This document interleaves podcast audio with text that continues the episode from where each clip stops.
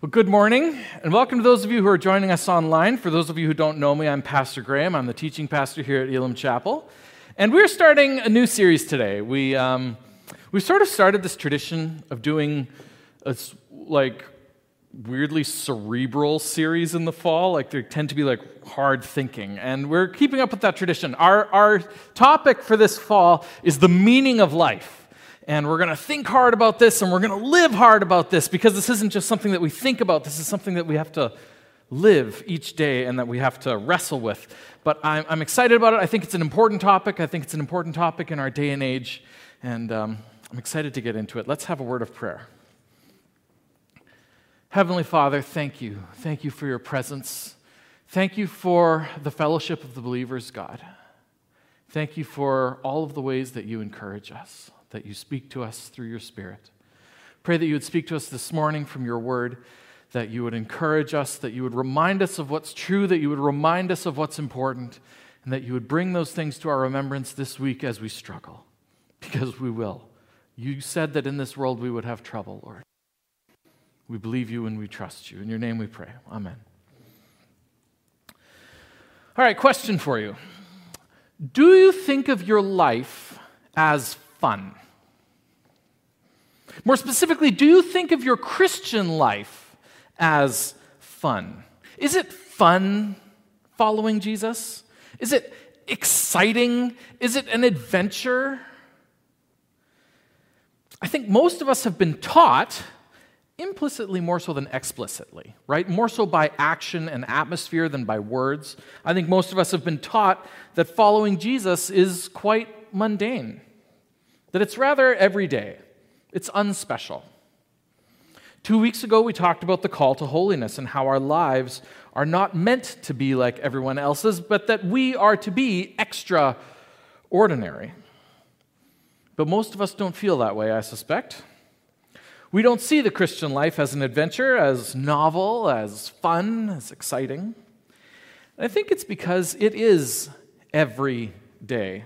Not every day, like one word, but every day.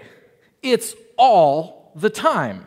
Following Jesus is an adventure, but it's an adventure that never stops. There are no opening credits or closing credits, there's no gap between episodes. It just keeps going. And that makes it hard to see it with fresh eyes. So I hope that today, and as we work through this series, I hope that you'll try to see our faith with fresh eyes. For much of the world, never mind Christians, life doesn't feel like an adventure. As the saying goes, life sucks and then you die. Dark humor around death and the desire for death um, and for all of this to stop is very, very common among millennials and the following generation, Gen Z. And I want to be clear that this isn't me taking a shot. I'm a millennial. This is what a millennial looks like. We're, we're not as young as you think. I'm pretty young, don't get me wrong. Yes, I'm not, I'm not old. But thank you, thank you. But the whole thing can feel like all of life, this whole thing can feel like it's for nothing, right? It can feel like the whole thing is rigged. Have you ever looked into the economics of life today compared to what it was 50 years ago? 50 years ago was 1973, not 1953, for the record. I know I still do that. But it can be challenging, challenging to even compare it properly because wages have risen along with other prices.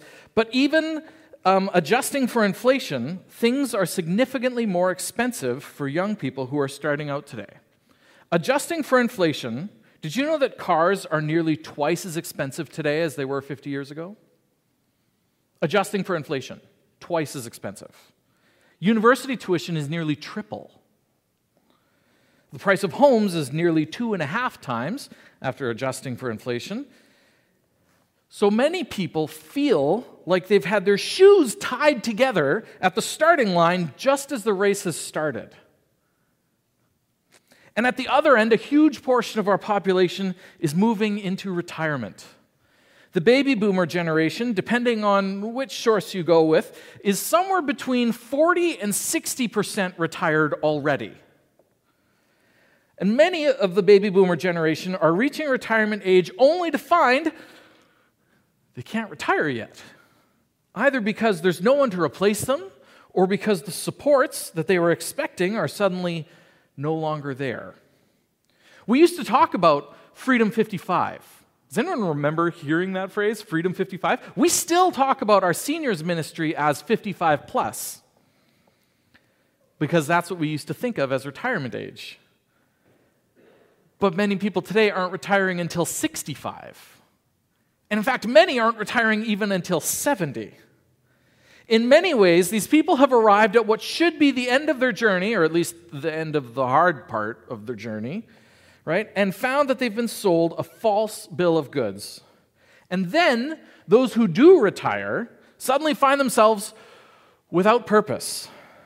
We were talking at our last seniors breakfast about this, about this phenomenon where people retire and just die because they don't seem to have anything else to live for.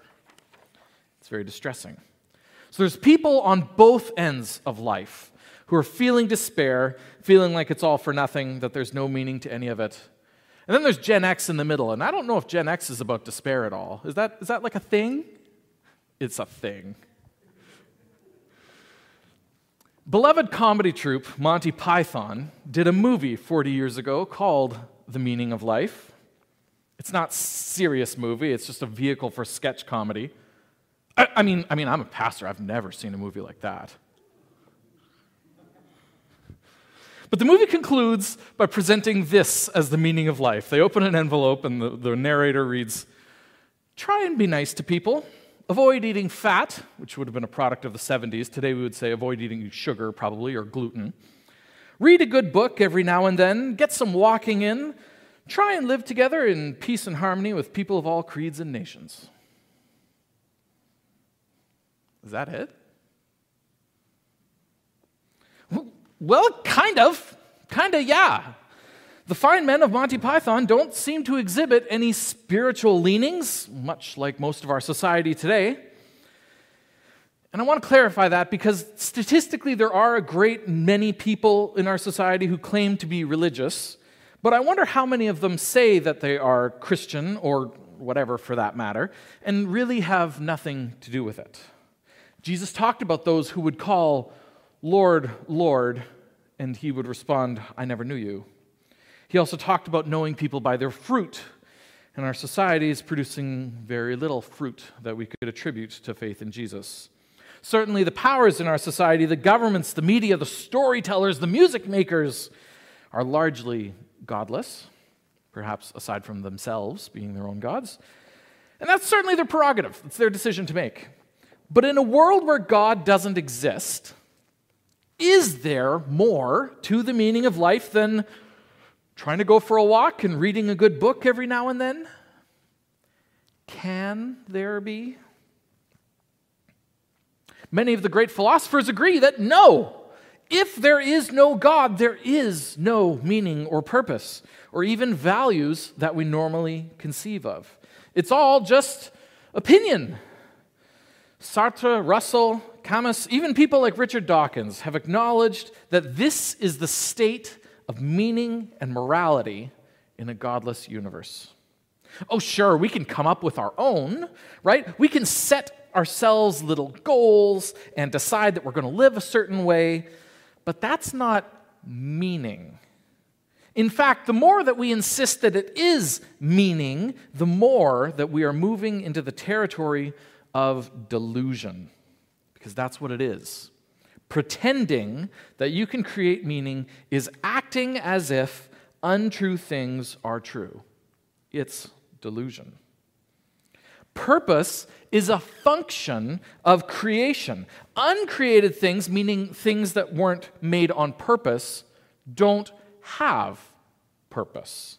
Think of a hammer right? When we, make, when we make a hammer, it's easy for us to say what its purpose is. We made it, we know what it's for.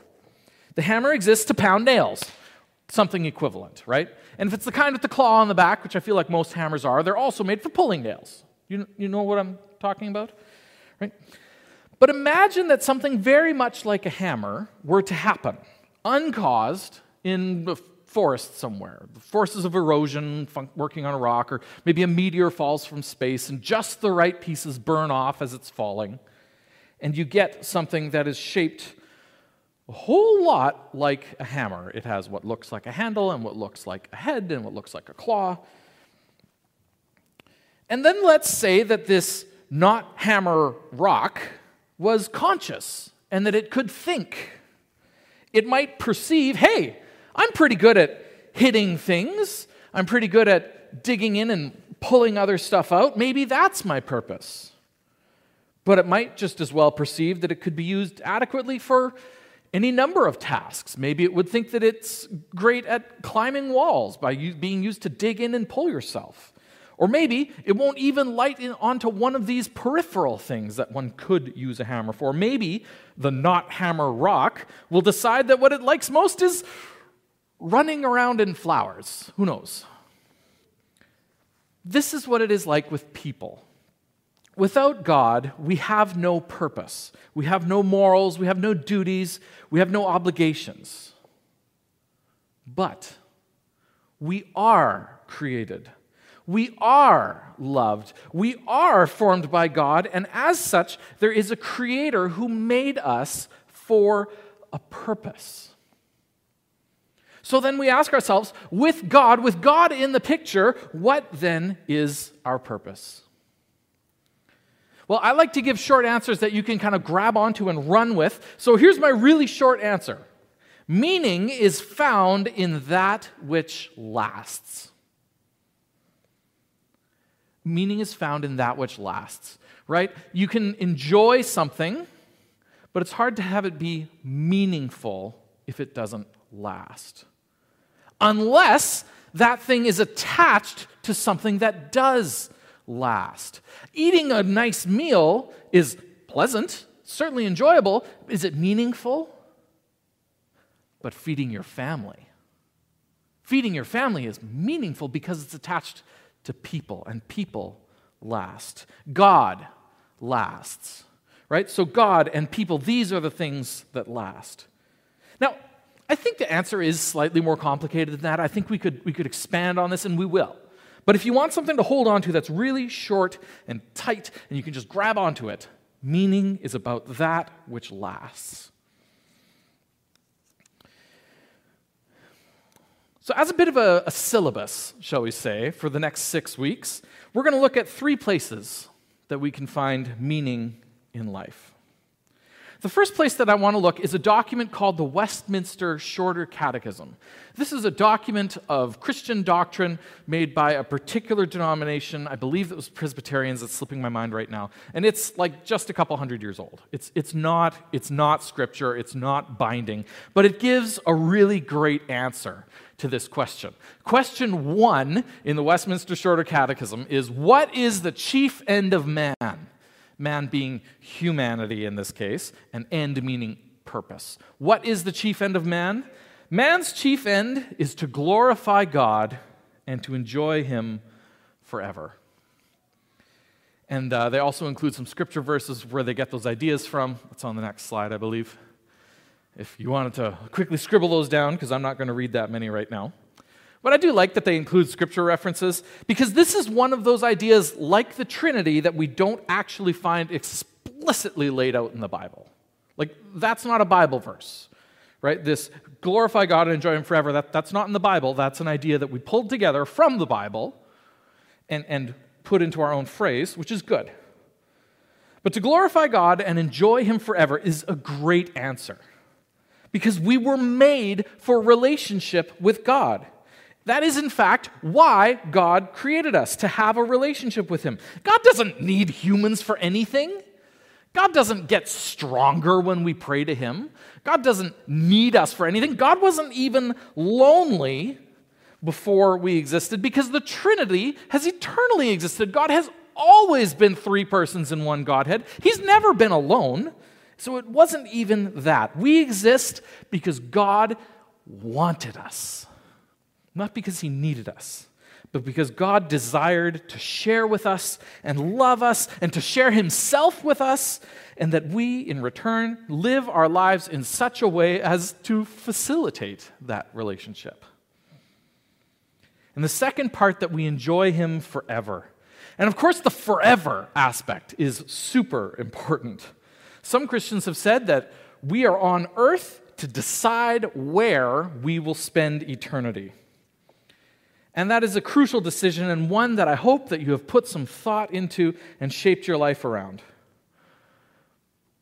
But I don't think it's only about forever, because if that were true, when after you accepted Jesus, we would baptize you and we would just hold you under till the bubble stopped. Right? Go, go. It's about getting to heaven. Let's go. You've made the decision. Let's go. Right? But that's not it. It's not only about forever because our end is also to enjoy God forever. Do you enjoy God? Do you take pleasure in your time with Him? Is church a source of joy and peace in your life? I will admit this is a major challenge for me as a pastor because I, like I really struggle with enjoying church because I'm always working. Even when I'm not here, even when I'm not in this church, I'm always seeing church in terms of the systems and like the structure of the service and what song choices and how did he structure his sermon and like I, I'm always working. And so enjoying church is something that I have to work at, which is a weird thing to think about. But what about you? Being in God's presence doesn't need to be about work. God's presence is about joy. Listen to the words of Psalm 84. In fact, we could probably read this whole psalm, but I'm just going to read verses 1 to 2 and then skip down to 10. How lovely is your dwelling place, Lord Almighty. My soul yearns, even faints, for the courts of the Lord. My heart and my flesh cry out for the living God. Better is one day in your courts than a thousand elsewhere. I would rather be a doorkeeper in the house of my God than dwell in the tents of the wicked. Do you hear it? Do you hear the heart cry? Does your, does your chest tense up and your whole body just reach towards, please, God, I need your presence? Here's a better question Do you wish that was true? right? Because, because I don't. At least there are lots of times when I don't yearn for the presence of God. There are lots of times where coming to church is a chore. Can we get some agreement? Amen? Amen. Right? Like this happens, and that's life. But we want to be people who crave God's presence. So, how do we cultivate that? How do we make that the case in our lives? And I mean, that's, whew, that would be a, that would be a million dollar question if I could answer that for you easily today. But my answer for you is faith. Have faith. Start speaking words of faith. Have thoughts of faith. Sing songs of faith which we do when we come to church, but don't just say them or think them or sing them. Say them with faith. Sing with faith. Read scripture like it's going to change your life, not like it's just something else that you have to do. Sing these songs like Jesus is right in front of you, not like you're praying for this song to please end. What's amazing to me is that when we take pleasure in God, when we find that place, we are also bringing glory to Him. So enjoy God, glorify God. This is our chief end. But I promised you three places, and that was only one. So, where else can we look? Let's look at a couple more places in the Bible, more explicitly in the Bible this time to see what else God has to say about the meaning and purpose in life. I want to take us all the way back to the beginning Genesis chapter 1, verses 27 to 28. where we read, so this is immediately after God has created us. God has created mankind in his own image. In the image of God, he created them, male and female, he created them. And God blessed them and said to them, Be fruitful, increase in number, fill the earth, and subdue it. In theology, this is referred to as the cultural mandate. Cultural mandate, which I, I think that's a fun phrase. I don't know why, but I, I just enjoy it. This is God's original command to humanity. This is before sin. This is before we were separated from God. This is what it was about. And I want you to notice how deeply unspiritual this command is. There's nothing here about sacrifice. There's nothing here about prayer or praise or about wanting to dwell in the house of the Lord, right? You know what this command is? Build stuff, create, make stuff, get married, have babies, and raise them. Explore, see the world, cultivate it, have a garden. That's what this command is. Do you know why you get such a deep feeling of satisfaction when you lay plumbing or when you solve an engineering problem or accounting problem? Do you know why it's such a great feeling of satisfaction when the house is in proper order, or when the garden sprouts, or when you see your children thriving? Because you were literally made for this. God made us to do stuff. God made us to live, and just living glorifies God. We bring Him glory when we live well and when we live right. And this is so wild to me because it's so mundane. It really is every day. But so for our third place, let's look at the Great Commission Matthew 28, verses 18 to 20. Jesus came to them and said, All authority in heaven and on earth has been given to me. Therefore, go and make disciples of all nations, baptizing them in the name of the Father and of the Son and of the Holy Spirit, and teaching them to obey everything that I have commanded you. And surely I am with you always to the very end of the age. This is Jesus' final command to the disciples before he ascends into heaven. And this is what we are doing today. Whereas the cultural mandate is God's command to humans before we fell, the Great Commission is God's great plan to undo the fall. This is how we are restored to right relationship with God. This is how we find meaning and purpose in our lives and help others to do the same. Because God is building his church, and we are meant to be a part of it. This isn't just something that we decided. This is a burden that has been placed on our hearts, a weight that we carry because we can see that the world is not right and God is the answer. I think this is what Jesus is talking about in Matthew chapter 16 verse 25 that we read earlier. Whoever wants to save their life will lose it. Whoever loses their life for me will find it. Jesus is saying that despite what we may think despite all of our urges and all of our desires leading us in other directions. The way to find real meaning, real purpose, real fulfillment is by following Him. So that's our syllabus level answer for today.